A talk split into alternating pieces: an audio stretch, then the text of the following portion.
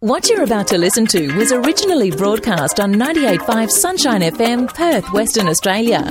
For details, go to the website 98five.com. When I arrived in WA, I sort of had a bit of a um, a few down moments where I lost a relationship of like four years.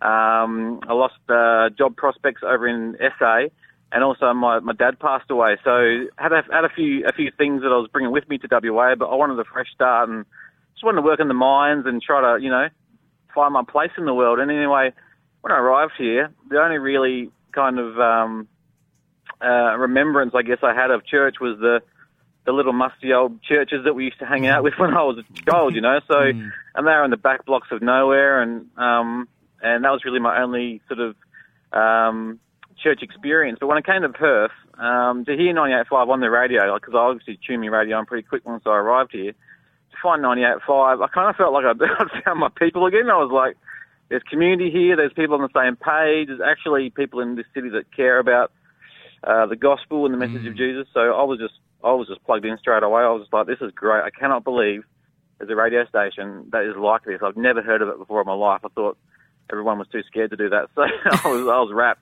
For more details on this and other programs, contact 98.5 Sunshine FM, Perth, Western Australia, or visit the website 98five.com.